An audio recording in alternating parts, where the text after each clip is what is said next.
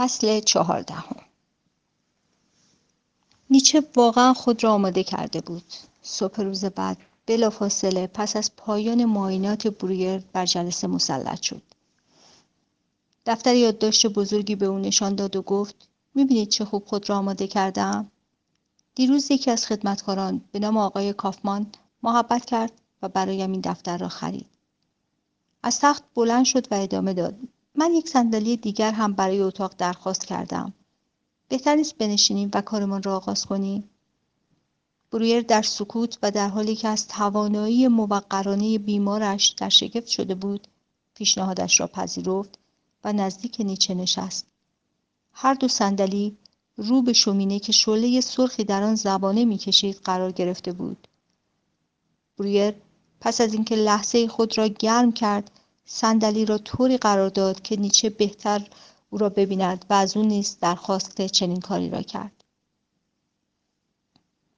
نیچه گفت اجازه دهید کار را با تعیین مباحث عمده آغاز کنیم. من مقوله هایی را که روز گذشته هنگام درخواست کمک بهشان اشاره کرده اید فهرست بندی کردم سپس دفترش را گشود و نشان داد که چگونه تک تک شکایات برویر را در یک صفحه جداگانه یادداشت کرده است و با صدای بلند شروع به خواندن کرد. اول احساس ناکامی. دوم احاطه شدن توسط افکار بیگانه. سوم بیزاری جستن از خود. چهارم ترس از سال خوردگی. پنجم ترس از مرگ. ششم افکار خودکشی. آیا فهرستمان کامل است؟ برویر از لحن رسمی نیچه قافلگیر شده بود. از اینکه می‌دید درونی ترین هایش در یک فهرست متراکم بالینی به او عرضه می شود احساس خوبی نداشت. با این حال به خوبی همکاری کرد. نه کاملا. من با همسرم دچار مشکل جدی شدم خود را بسیار از او دور احساس می کنم انگار ازدواج مانند تلهی به دامم انداخته است و در زندگی قادر به انتخاب نیستم. این را یک مسئله در نظر می گیرید یا دو مسئله؟ بستگی به تقسیم بندی شما دارد. بله این خود مشکلی است زیرا مقوله ها در یک سطح استدلالی قرار ندارند. بعضی نتیجه بعضی علت آن دیگری است. برای نمونه احساس ناکامی شاید حاصل افکار بیگانه باشد و یا افکار خودکشی. ممکن است نتیجه یا علت ترس از مرگ باشد. ناراحتی برویر شدت یافت. جهتی را که این گفتگو در پیش گرفته بود نمیپسندید. اصلا چه لزومی دارد فهرست تهیه کنیم فکر تهیه این فهرست به شکلی ناراحتم می کند نیچه آشفته به نظر می رسید اعتماد به نفسش به وضوح کم بود. یک تأخیر دیگر از جانب برویر کافی بود تا رفتارش تغییر دهد. با لحن آشتی جویانه پاسخ داد. من تصور کردم با تنظیم شکایات بر حسب اهمیت اصولی تر پیش می رویم. ولی سراحتا بگویم مطمئن نیستم که باید کار را با ریشه ترین مسئله که می تواند ترس از مرگ باشد آغاز کرد یا با سطحی ترین و فرعی ترینشان که حجوم اختیاری افکار بیگانه است. یا شاید باید از مشکلی آغاز کنیم که از لحاظ بالینی استرادی ترین و خطرناکتر است و آن افکار خودکشی است و یا از پردردسرترین آنها که هر روز زندگی شما را تباه می کند و آن بیزاری از خود است. نارامی برویر رو به افزایش بود. من اصلا مطمئن نیستم که روش مناسبی برگزیده باشیم. نیچه پاسخ داد. ولی من این روش را از شیوه علمی خود شما اخذ کردم. تا آنجا که به خاطر دارم شما از من خواستید که در مورد وضعیت کلی جسمانی هم صحبت کنم. شما فهرستی از مشکلات من تهیه کردید. بعد بسیار اصولی پیش رفتید و هر یک را به نوبه خود مورد کنکاش قرار دادید. درست نمی‌گویم؟ بله این شیوه است که من بر اساس آن معاینات طبیم را پیش می‌برم. پس چرا اینطور در برابرش مقاومت می‌کنید دکتر برویر؟ آیا پیشنهاد دیگری دارید؟ برویر سری تکان داد و گفت با این توضیح من هم به روش پیشنهادی شما علاقمند می‌شوم.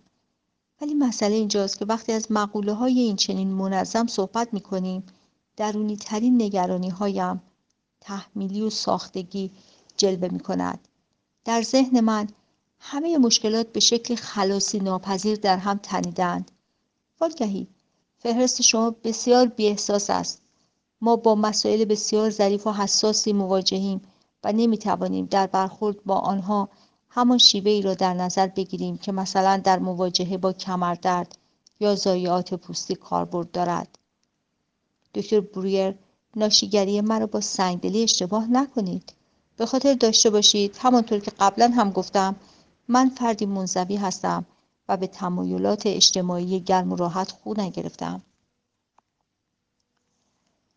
نیچه دفترش را بست و برای یک لحظه از پنجره به بیرون خیره شد. بعد ادامه داد بگذارید راه دیگری امتحان کنم. یادم هست که دیروز می‌گفتید ما باید با رحم روشی خلق کنیم. بگویید ببینم. تا کنون تجربه مشابهی در کار تبابتتان داشته اید که بتوانیم از آن کمک بگیریم؟ تجربه مشابه کار من و شما هیچ سابقه در علم طب ندارد. من حتی نمی‌دانم که آن را چه بنامم. درمان ناامیدی یا درمان فلسفی یا نامی که بعدها ابداع می شود البته برای درمان بعضی از اختلالات روانشناختی از جمله اختلالاتی که زمینه جسمانی دارند مثل دلریوم ناشی از تب پارانوای حاصل از سفلیس مغزی یا روانپریشی ناشی از مسمومیت با سرب ما پزشکان را به بالین بیماران فرا می‌خواند. مسئولیت بیماران مبتلا به ملانوکولیای عود کننده و مانیا که سلامت جسمانی یا زندگانیشان در معرض تهدید وضعیت روانیشان است نیز با ماست. این بیماری ها چگونه زندگی را تهدید می کنند؟ بیماران ملانوکولیک به خود گرسنگی می دهند یا اقدام به خودکشی می کنند مانیکا اغلب تا سرحد مرگ از خود کار می کشند. نیچه پاسخی نداد و در سکوت با آتش خیره شد. برویر ادامه داد ولی واضح است که این شرایط از موقعیت کنونی من بسیار فاصله دارد. درمان اینها نه فیلسوفانه است نه روانشناختی. های جسمانی نظیر تحریک آب الکتریکی، آبتنی، دارو، استراحت اجباری از جمله روشهایی هستند که در این موارد کاربرد دارند. گاه برای آرام کردن بیمارانی که دچار ترسهای غیر منطقی هستند نیز ناچاریم از تدابیر روانشناختی کمک بگیریم. اخیرا از من خواسته شد زن سالخورده ای را عیادت کنم که از بیرون رفتن می ترسید. ماهها بود که از اتاقش خارج نشده بود. آنقدر با محبت با او صحبت کردم تا به من اعتماد کرد. بعد در هر ملاقات دستش را گرفتم تا حس امنیت را در او تقویت کنم و هر بار تا چند قدم خارج از اتاقش همراهیش کردم. ولی این بیشتر به بدیه سازی عقل سلیم میماند تا درمان. به آموزش کودکان میماند. انجام چنین اقداماتی نیازی به حضور طبیب ندارد. نیچه گفت اینها ارتباط چندانی با وظیفه ما ندارند. روش مناسب تری سراغ ندارید؟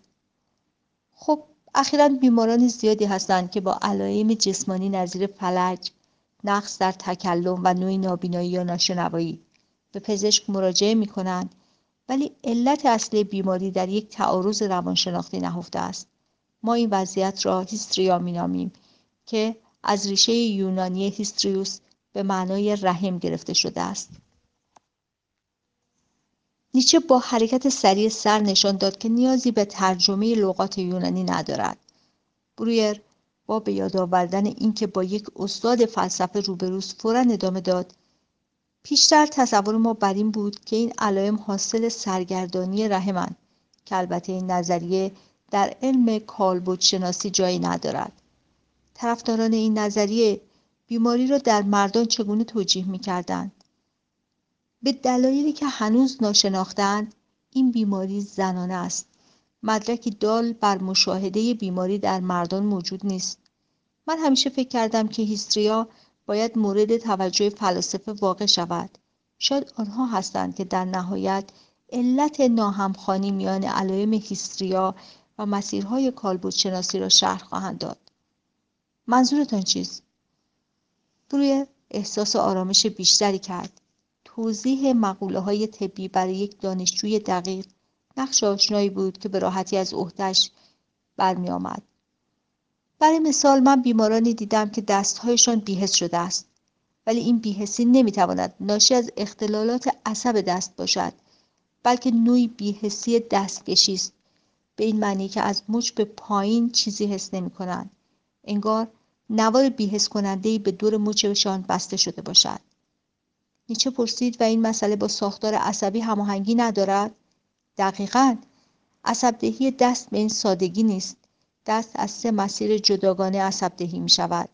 اعصاب زند زبرین، زند زیرین و میانی که هر یک دارای مرکز جداگانه در مغز هستند. حتی نیمی از یک انگشت از یک مسیر و نیم دیگرش از مسیر دیگری عصبدهی می شود. ولی بیمار این موضوع را نمی داند. مثل این است که بیمار فکر می کند که همه دستش توسط یک عصب واحد به نام عصب دست عصب دهی می شود و اختلالی که پدید می آید هم با این تصور بیمار همخوانی دارد. نیچه همونطور که دفترش را می تا چند کلمه یادداشت کند گفت بسیار جالب است. فرض کنید زنی با علم کالبد شکافی آشناست و مبتلا به هستریا می شود. آیا تظاهر بیماری او با این علم همخوانی خواهد داشت؟ مطمئنم که همینطور خواهد بود. هیستریا یک بیماری ذهنی است نه جسمانی. شواهد زیادی موجود است که در این بیماری عصب دچار زایعه نمی شود. در واقع علائم در بعضی از بیماران به دنبال مستمریزه شدن در عرض چند دقیقه ناپدید می شود.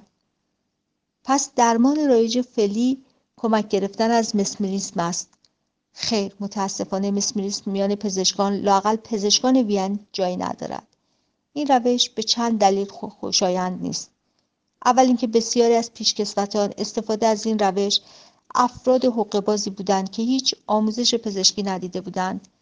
به علاوه درمان حاصل از مسمریسم همواره گذراست. ولی این واقعیت که این روش هرچند گذرا ولی به هر حال موثر است دلیلی بر جسمانی نبودن علت بیماری است نیچه پرسید آیا خود شما هرگز به درمان چنین بیمارانی پرداخته اید؟ تنها چند مورد معدود. بیماری بود که من به درمان طولانی او پرداختم و لازم است در مورد او با شما صحبت کنم. نه به دلیل که شما را وادارم از چنین روشی در درمان من استفاده کنید بلکه بدین دلیل که به کمک به ما کمک می کند کار با فهرست شما را از مورد دومی که یادداشت کرده اید آغاز کنیم. نیچه دفترش را گشود و با صدای بلند خواند احاطه شدن توسط افکار بیگانه. منظورتان را نمی‌فهمم. چرا بیگانه؟ این موضوع چه ارتباطی با هیستریا دارد؟ اجازه دهید موضوع را روشن کنم. این افکار را بیگانه می‌خوانم به این دلیل که مرا به نوعی خارج از خودم مورد حجوم قرار می‌دهند. نمی‌خواهم بهشان فکر کنم ولی زمانی که به آنها دستور می‌دهم از ذهنم دور شوند تنها برای مدت کوتاهی میگریزند. خیلی زود آرام و تدریجی دوباره به ذهن من رسوخ می‌کنند. ولی درباره موضوع افکار باید بگویم که در ارتباط با زنی زیبا همان بیماری که به دلیل هیستریا تحت درمان من بود هستند. بهتر نیست داستان را از ابتدا و به طور کامل بازگو کنم؟ نیچه با شنیدن این پرسش برویر بیش از آنکه کنجکاو به نظر بیاید ناراحت شد. به عنوان یک قانون کلی پیشنهاد می‌کنم. جریان را طوری توضیح دهید که برای فهم موضوع کفایت کند. من مصر هستم که در هیچ شرایطی خود را شرمسار یا تحقیر نکنید که نتیجه خوبی به بار نمی آورد. نیچه مرد رازداری بود برویر این را می‌دانست. ولی تصور نمی کرد از او هم بخواهد که رازدار بماند. برویر متوجه شد که این مورد نیازمند پافشاری است. باید راز خود را تا آنجا که ممکن است آشکار کند. اندیشید تنها در این صورت است که نیچه میآموزد در راز دلگشودن و اعتماد به دیگران وحشتی نیست. ممکن است حق با شما باشد ولی تصور می‌کنم هرچه بیشتر احساسات درونیم را به زبان بیاورم آرامش بیشتری پیدا می‌کنم. نیچه راحت به نظر نمی رسید ولی با حرکت سر از بروگر خواست ادامه دهد. داستان از دو سال پیش آغاز می شود زمانی که یکی از بیمارانم از من خواست درمان دخترش را برای فاش نکردن نام واقعیش از این پس با نام آن او از او یاد می کنم بر بگیرم. ولی شما روش خود را در ساختن نام مستعار به من آموخته اید پس اول نام او باید بپه باشد. برویر با تبسمی بر لب اندیشید. این مرد هم مثل زیک هیچ چیز را فراموش نمی کند و بعد به بیان جزئیات بیماری برتا پرداخت ضمنا لازم است بدانید که این آناو زنی 22 ساله بسیار باهوش تحصیل کرده به شکل حیرت انگیز زیبا نسیم یا بهتر بگویم گردبادی از نشاد برای یک مرد چهل ساله رو به پیری آیا هرگز با چنین زنانی برخورد داشته اید؟ نیچه این سال او را بی پاسخ گذاشت و شما پزشک او شدید. بله من درمانش را پذیرفتم و هرگز به این اعتماد خیانت نکردم. خطاهایی که در صدد آشکار کردنشان هستم همه در فکر و تصوراتم شکل گرفته و در عمل به وقوع نپیوسته. بگذارید ابتدا بر درمان روانشناختی که در مورد او به کار بردم تمرکز کنیم. در ملاقات های روزانه من او خود به خود به یک خلصه سبک فرو می رفت و در آن حالت همه وقایع و افکار ناراحت کننده ای را که در طول 24 ساعت قبل داشت مطرح می کرد یا به اصطلاح خودش بیرون می ریخت.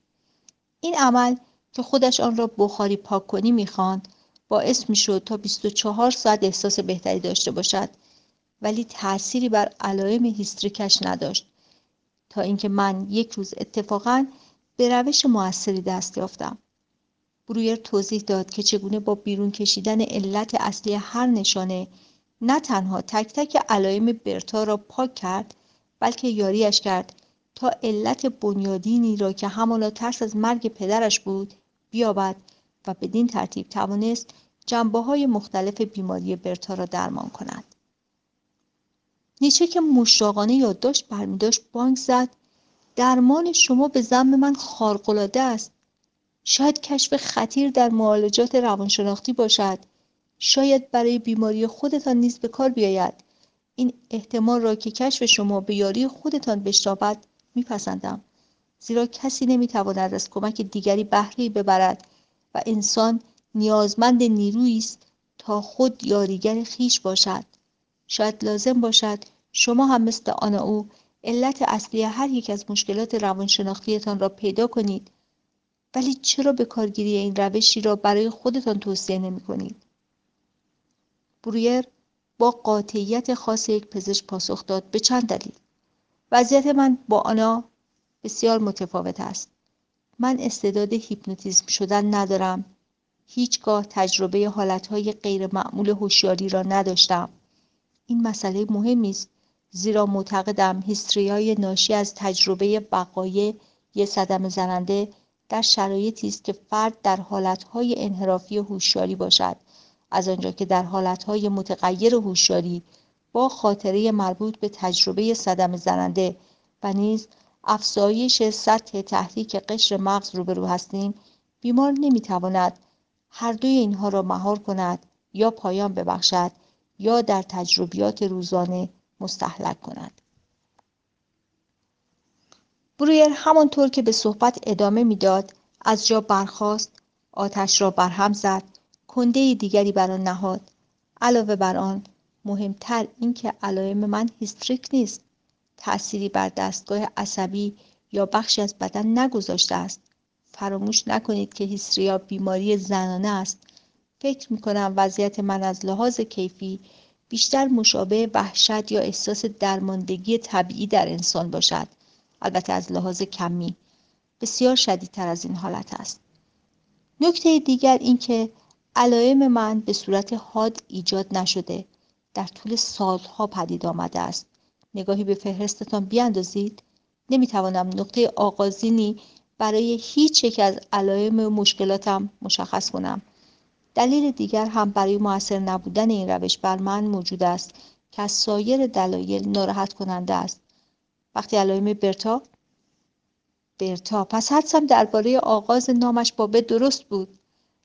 نیچه راحت به نظر نمی رسید ولی با حرکت سر از برویر خواست ادامه دهد. داستان از دو سال پیش آغاز می شود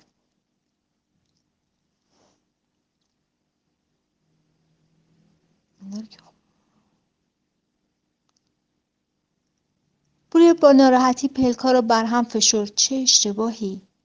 برای من بسیار مهم است که به حق ناشناس ماندن بیمارم خصوصا این بیمار تجاوز نکنم.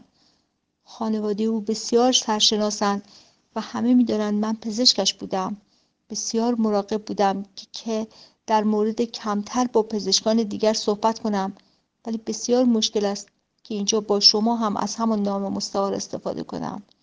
یعنی سخت است آزادانه سخن گفتن و خود را تخلیه کردن و همزمان مراقب کلمات خود بودن که مبادا نامی که نباید بر زبان جاری شود. اینطور نیست؟ برویر آهی کشید و گفت دقیقا همینطور است. دیگر راهی جز ادامه صحبت و اشاره به نام حقیقی یعنی برتا ندارم. ولی شما باید سوگند یاد کنید که نامش را بر کسی آشکار نخواهید کرد. نیچه در کار البته گفتن بود که برویر جعبه سیگار چرمیش را از جیب خارج کرد. سیگار برگی بیرون آورد و چون هم صحبتش دعوت به سیگار را رد کرد آن را برای خود روشن کرد و پرسید کجا بودم؟ می گفتید روش درمانی جدید مناسب مشکلات خودتان نیست و می‌خواستید علت ناراحت کننده ای را بیان کنید. برویر پیش از ادامه دود قلیز آبی رنگی را بیرون داد و گفت بله آن دلیل. من آنقدر ابله بودم که هنگام ارائه این مورد برای تعدادی از همکاران و دانشجویان پزشکی به واسطه چنین کشف بزرگی بر خود میبالیدم. ولی تنها چند هفته بعد زمانی که او را برای مراقبت به طبیب دیگری سپردم خبردار شدم تمامی علائمش بازگشتند. حالا متوجه شدید در چه موقعیت ناشیانه قرار گرفتم. نیچه پاسخ داد ناشیانه از این جهت که نتیجه درمانی را اعلام کردید که ممکن است واقعی نباشد. اغلب در تصوراتم گروهی را که در آن جلسه حضور داشتند پیدا می کنم و برای تک تکشان توضیح می دهم که نتیجه گیری من اشتباه بوده است. این نگرانی غیرمعمول نیست. نظر همکارانم همواره مایه استرابم بودند. گرچه شواهدی دارم که مورد احترام ایشانم. ولی این احساس که انگار کلاهبرداری کردم همچنان با من است. این هم یکی از مسائلی است که مرا به سطوح درآورده است. آن را به فهرستتان اضافه کنید. نیچه با وظیفه شناسی دفترش را گشود و یادداشت مختصری کرد. باید بگویم دلیل عود بیماری برتا دقیقا برایم مشخص نیست. شاید درمان من هم نظیر مرسیمز تنها در کوتاه مدت موفق بوده است. ولی این احتمال هم هست که درمان موفق بوده ولی به دلیل پایان فاجعه بارش بی اثر شده است. نیشه دوباره قلمش را به دست گرفت. منظورتان از پایان فاجعه بار چیست؟ اول باید درباره آنچه میان من و برتا گذشت صحبت کنیم تا مسئله را درک کنید. نکته ظریفی موجود نیست. بگذارید سراحتم بگویم. پیرمرد ابلهی که من باشم دلباخته او شد. افکار وسوسه گونه ای که دربارهش داشتم از ذهنم خارج نمی‌شد. برویر در شگفت بود که چقدر ساده و با نشاط می‌توان راز دل گفت. روز من به دو بخش تقسیم شده بود. زمانی که با برتا میگذشت زمانی که به انتظار دوباره بودن با او سپری می‌شد. هر روز هفته روزی یک ساعت او را ملاقات می‌کردم و پس از مدتی ملاقات ها را به دو بار در روز رساندم.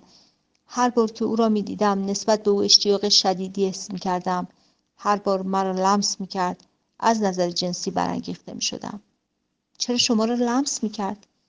به این دلیل اشکال در راه رفتن به بازویم تکیه می کرد با هم قدم می زدیم گاه به علت انقباضات شدید و ناگهانی که در عضلات رانش رخ می‌داد نیازمند ماساژ عمیق بود. گاه چنان رقت انگیز میگریست که ناچار می شدم محکم در آغوش بفشارمش تا آرام گیرد. گاه هنگامی که کنارش می نشستم ناگهان به خلصه فرو می رفت سرش بر شانه هم می افتاد ساعتی به بخاری پاک کنی می گذشت یا سر بر دامانم می گذاشت و مانند کودکی به خواب می رفت بارها و بارها ناگزیر شدم همه تواناییم را برای احساس جنسیم به کار بگیرم. نیچه گفت شاید یک مرد تنها با مرد بودن می‌تواند زنانگی وجود یک زن را آزاد کند. برویر حرکت سریع به سر داد و گفت سوء تفاهم نشود.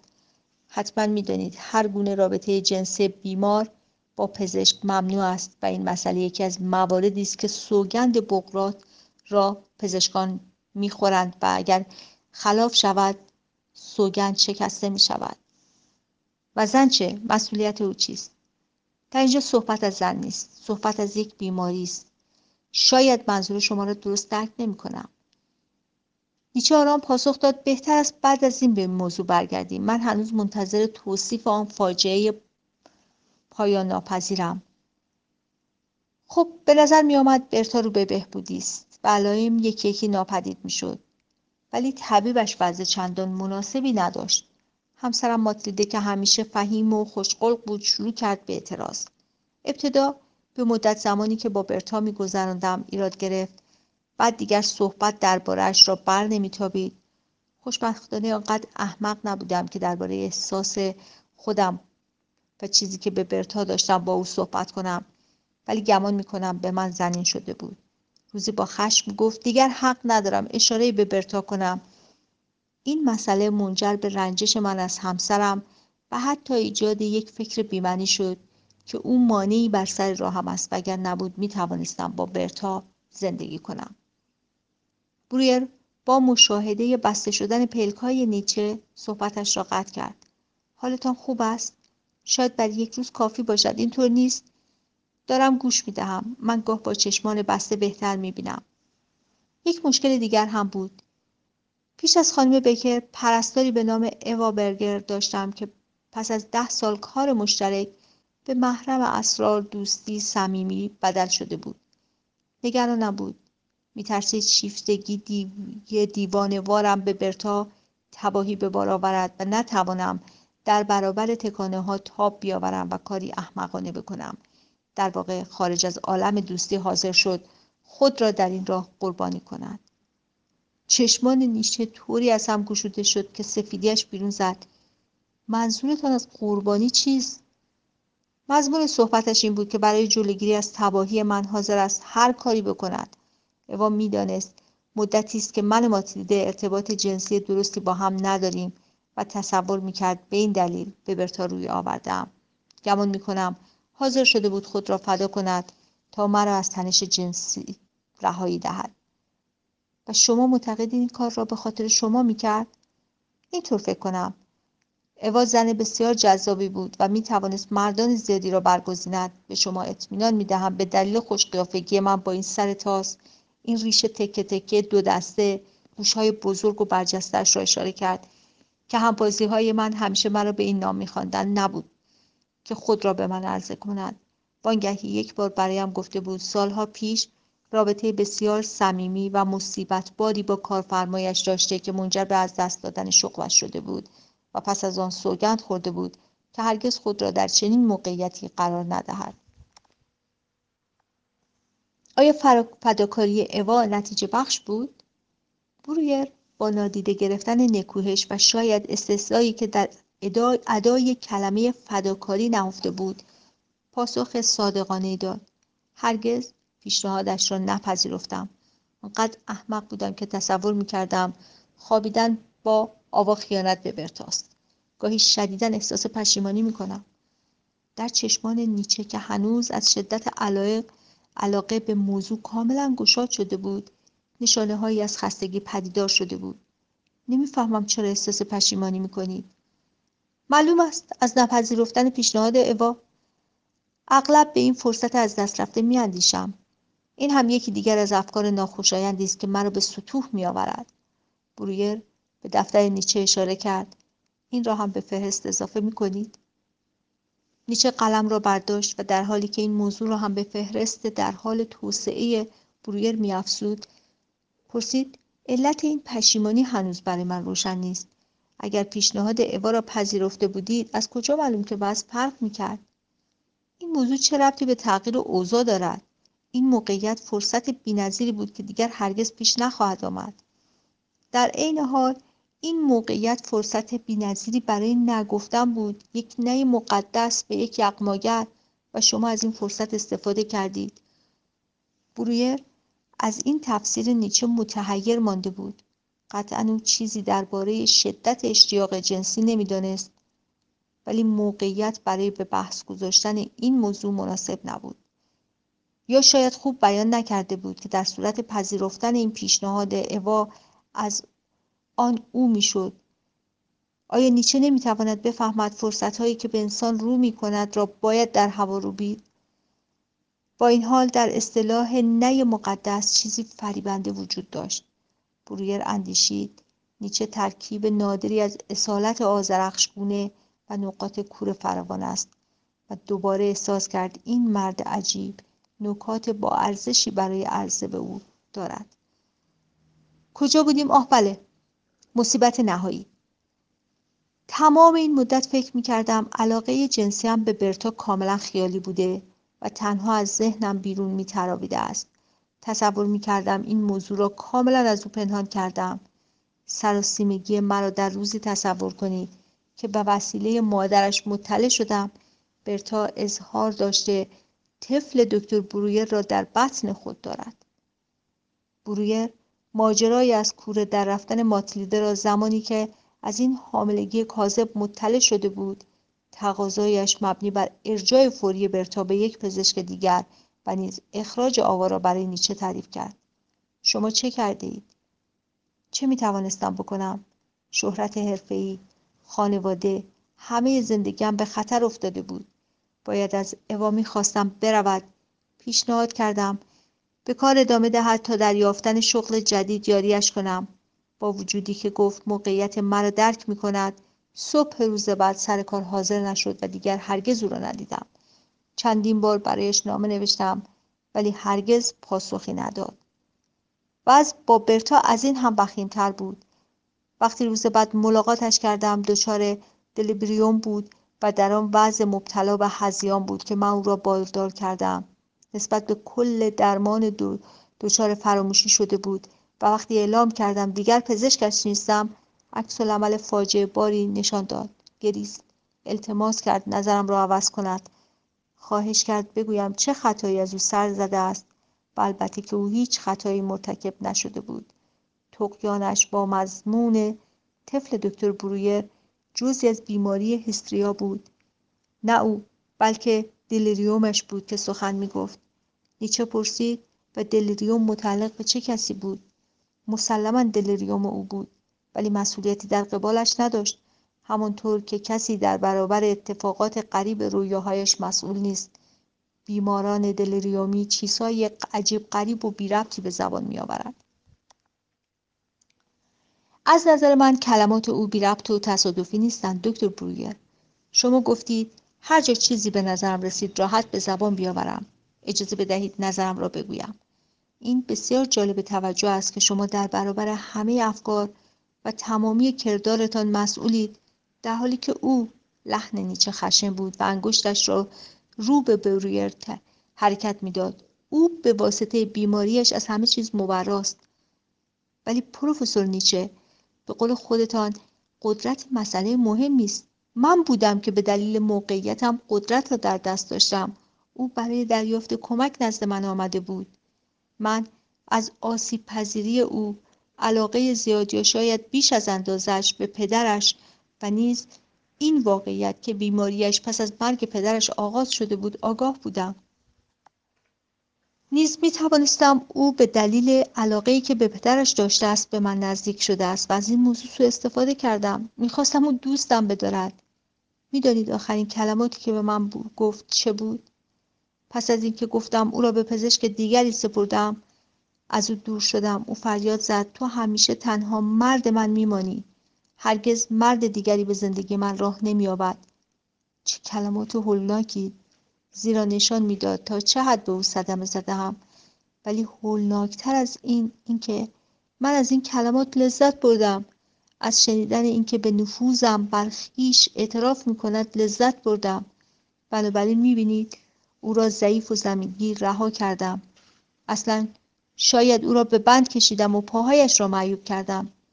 نیچه پرسید و پس از آخرین دیدار سرنوشت این چلاق چه شد؟ در آسایشگاهی در کرولوسکیلیان بستری شد. بسیاری از علائم اصلی از جمله تغییرات خلقی از دست دادن توانایی سخن گفتن به زبان مادری در هر صبحگاه دردهایی که تنها به مورفین پاسخ می‌داد و معتادش کرده بود همگی بازگشت. نکته جالب این که پزشکی که در آنجا مسئولیتش را به عهده گرفته بود دلباختر شد و او را به پزشک دیگری سپرد و سپس به او پیشنهاد ازدواج کرد. آه همان قضیه با پزشک دیگر تکرار می شود متوجه هستید که تنها متوجه این موضوع هستم که در فکر برتا در کنار یک مرد دیگر مرا نابود کرده است. لطفا حسادت را هم به فهرستتان اضافه کنید. این یکی دیگر از مشکلات عمده من است. مورد حجوم تصاوری قرار گرفتم که آن دو را در حال گفتگو لمس عشق ورزیدن نشان می دهد. اگر این تصاویر بسیار دردناک است باز هم به عذاب خود ادامه می دهم می توانید چنین حالتی را درک کنید تا کنون چنین حسادتی را تجربه کرده اید. این پرسش نقطه عطف جلسه بود. ابتدا بروگر عمدن به صحبت درباره خود پرداخت تا نمونه برای نیچه شود به این امید که او را در مقابله به مثل تشویق کند. ولی خیلی زود در اعترافات خود قوتور شد. در این کار البته خطری نبود زیرا نیچه به عنوان یک رایزن برویر سوگند رازداری خورده بود. تجربه جدیدی بود. برویر هرگز این گونه با کسی راز دل نگفته بود. کلماتش را به دقت انتخاب می کرد تنها کسی که با او صحبت کرده بود ولی ترجیح داده بود در حضور او وچ وچه خود را حفظ کند مکس بود. حتی در گفتگو با اوا برگر هم خود را نگه می داشت و شکایت های مرتبط با سن و سال دودلی ها شکاکی هایی که نسبت به خود داشت و همه خصوصیات های یک مرد مسن را در برابر زن جوان و جذاب سست ضعیف جلوه می‌داد از او پنهان می کرد. ولی زمانی که برویر شروع به صحبت درباره حس حسادت به برتا و پزشک جدیدش کرد به نقش اصلی خود یعنی طبیب نیچه بازگشت دروغ نگفته بود در واقع شایعاتی درباره برتا و یک پزشک دیگر بر سر زبانها بود. او حقیقتا از حسادت در رنج بود ولی کمی اقراق کرد تا شاید خودافشانی را برای نیچه سهلتر کند. نیچه هم حتما در تسلیس خود لو سالمه پر حسادت را تجربه کرده بود. ولی این تدبیرش بی اثر بود. دست کم نیچه نشانه از علاقه به این موضوع ظاهر نکرد. به شکل مبهمی سری تکان داد. دفترش را برق زد و یادداشتهایش را مرور کرد. هر دو مرد در سکوت به آتشی که رو به خاموشی بود خیره شدند. برویر دست در جیب کرد. ساعت سنگین طلاییاش را که هدیه از پدر بود بیرون کشید. پشتش حک شده بود. به پسرم یوزف روح و جان مرا با خود به دست آینده ببر. به نیچه نگریست. می‌شد در چشمان خسته او به امید به پایان جلسه را دید. زمان رفتن فرا رسیده بود. پروفسور نیچه صحبت با شما برای من خوب است ولی در قبال شما مسئولیتی هم نیز دارم و اتفاقا برای جلوگیری از شعله ور شدن دوباره میگرن استراحت را تجویز کرده بودم. ولی با واداشتنتان به گوش دادن به صحبتهایم این امکان را ازتان گرفتم. ضمنا توصیفتان را از یک روز معمولی به یاد دارم که زمان کمی را به ارتباط نزدیک به دیگران اختصاص می دهید. آیا این نوعی شروع درمان با دوز بالا نیست؟ آن هم نه تنها در زمان طولانی با گفتگوی زیاد بلکه با فرار کردن بیش از اندازه شما و قرار دادن شما در جریان زندگی خصوصی خودم دکتر برویر توافق ما منوط به صداقت طرفین است و صادقانه نخواهد بود اگر با این نظر شما مخالفت کنم. برای امروز زیاد بود و من خسته شدم. در پشتی صندلی فرو رفت و ادامه داد. ولی نه من بیش از آنچه باید در جریان زندگی خصوصی شما قرار نگرفتم. من هم چیزهای زیادی از شما آموختم. باور کنید اگر بگویم که در زمینه آموختن برقراری ارتباط با دیگران باید از صفر شروع کنم پر بیراه نگفتم. در حالی که برویر بر می‌خواست به سوی کتش می‌رفت. نیچه اضافه کرد. و پیشنهاد آخر اینکه درباره دومین مقوله فرستمان که همان احاطه شدن توسط افکار بیگانه است به تفصیل صحبت کردید. فکر می‌کنم به اندازه کافی در این باره صحبت گفتیم و حالا درک می‌کنم که چرا چنین افکار بیارزشی به ذهنتان هجوم می‌برند و آن را در اختیار می‌گیرند. ولی در هر حال اینها افکار شما هستند و ذهن هم ذهن شماست. در حیرت هم که از تن دادن به این وضع. یا بهتر بگویم از ایجاد این وضعیت چه سودی آیدتان می شود؟ برویر که دست در آستین کت کرده بود در جا خشک شد. در ایجاد این وضعیت؟ نمی‌دانم. تنها چیزی که می‌توانم بگویم این است که احساس درونیم این نیست. احساسم این است که این اتفاق برایم میافتد اینکه می‌گویید اجازه می‌دهم این اتفاق بیفتد. چطور بگویم؟ هیچ معنای هیجانی برایم ندارد. باید راهی بیابیم تا به آن معنا دهیم. نیچه برخاست و با برویر به سوی در گام برداشت. بهتر است یک تمرین فکری انجام دهیم. لطفا تا فردا به این پرسش خوب فکر کنید.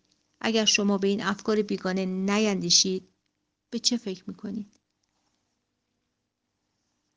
گزیده از های دکتر بروگر درباره اکارت مولر. 5 دسامبر 1882 آغاز خوب بسیار فاضلانه.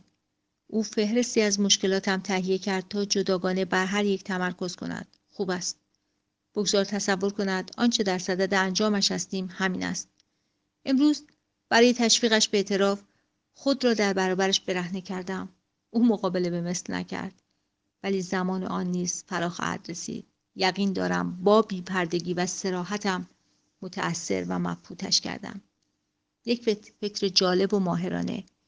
باید وضعیت خود را چنان شرح دهم که انگار در موقعیت او هستم. سپس از رایزنی بخواهم تا آرام آرام به رایزنی خود بنشیند. مثلا با یاری خواستن از او برای حل تسلیس خودم با برتا و طبیب جدیدش. به او کمک خواهم کرد تا روی تسلیس خود با لو سالومه و پر ره کار کند. با رازپوشی که در او سراغ دارم شاید این تنها راه کمک به او باشد. شاید هرگز خود به صرافت نیفتد که مستقیما درخواست کمک کند. ذهنی بدیهی دارد. نمی‌توانم پاسخهایش را پیش بینی کنم. شاید حق با لو سالومه است. شاید روزی فیلسوف برچسته شود. البته در صورتی که به جوهر انسانی نپردازد. در بیشتر زمینه های روابط انسانی نقاط کور شگفتانگیزی در نظریاتش موجود است. ولی آنگاه که به جوهر زنان می‌پردازد نظریاتش بیش از آنکه انسانی باشد وحشیانه است. اینکه کدام زن در کدام موقعیت تفاوتی نمی کند پاسخش قابل پیش بینی است. زن یغماگر و فتنگر است. توصیهش درباره زنان نیز و همان نسبت قابل پیشگویی است. ملامتشان کنید کیفرشان دهید و البته راه دیگر این است که از ایشان دوری کنید. اما در زمینه احساس شهوانی اصلا چنین حسی را تجربه کرده است. آیا زن را موجودی بس خطرناک می‌داند؟ قطعا اشتیاق جنسی در او هست ولی چه بلایی بر سر آن آمده است؟ آیا مسدود شده است تا از مجاری دیگری فوران کند؟ آیا ممکن است منشأ میگرنش همین باشد؟ گزیده ای از های فردریش نیچه درباره دکتر برویر 5 دسامبر 1882 فهرست رو به فزونی است. دکتر برویر به فهرست ششتایی من پنج مورد دیگر اضافه کرد. هفت حس در دام ازدواج و زندگی افتادن. هشت احساس فاصله گرفتن از همسر. نه پشیمانی از نپذیرفتن فدیه جنسی اوا. ده نگرانی زیاد از نظر سه سایر پزشکان درباره خود. یازده حسادت به برتا و یک مرد دیگر. آیا این فهرست پایانی خواهد داشت؟ آیا هر روز آبستن مشکلات دیگری خواهد بود؟ چطور به او بفهمانم مشکلاتش تنها به این دلیل بروز می کند تا آنچه را نمی خواهد ببیند از نظرش پنهان کند؟ افکاری به ارزش همچون قارش در ذهنش می روید تا در نهایت بدنش را فاسد کند. امروز اینجا را که ترک می کرد پرسیدم اگر ابتزال نابینایش نکرده بود چه می‌دید؟ بدین ترتیب راه را نشانش دادم. آیا آن را در پیش خواهد گرفت. آمیزه غریبی است. هوشمند ولی بیبصیرت است. بیریا به کجراه افتاده است. آیا از درویی خود آگاه است؟ می‌گوید من را یاریش می‌کنم. مرا میستاید. می‌داند چقدر از تحسین بیزارم. که لطف دیگران پوستم را میخراشد و خوابم را پریشان می‌سازد. آیا از آن دست انسانهایی است که تظاهر به دادن می‌کنند؟ تنها به این خاطر که به مواهبی دست یابند. من موهبتی به آنها نخواهم داد. آیا از آن گروه است که حرمت می نهند تا محترم شمرده شوند؟ آیا بیش از آن که بخواهد خود را در میابد در پی دریافتن من نیست؟ نباید چیزی به او بدهم به دوستی که در رنج است. مکانی برای آرمیدن پیشکش کن ولی زینهار که بستنی سخت برایش فراهم آوری. سرگرم کننده و دلسوز است بر حذر باش. در بعضی موارد بر آن شدت که به اوج دست مییابد. ولی هنوز کامل قانع نشده. برخوردش در رابطه با زنان انسانی نیست. مصیبت نامه قلتیدن در چنین کسافتی. من آن را خوب می‌شناسم. به ترس نگاه کنیم و ببینیم بر چه چیزی فائق شدم.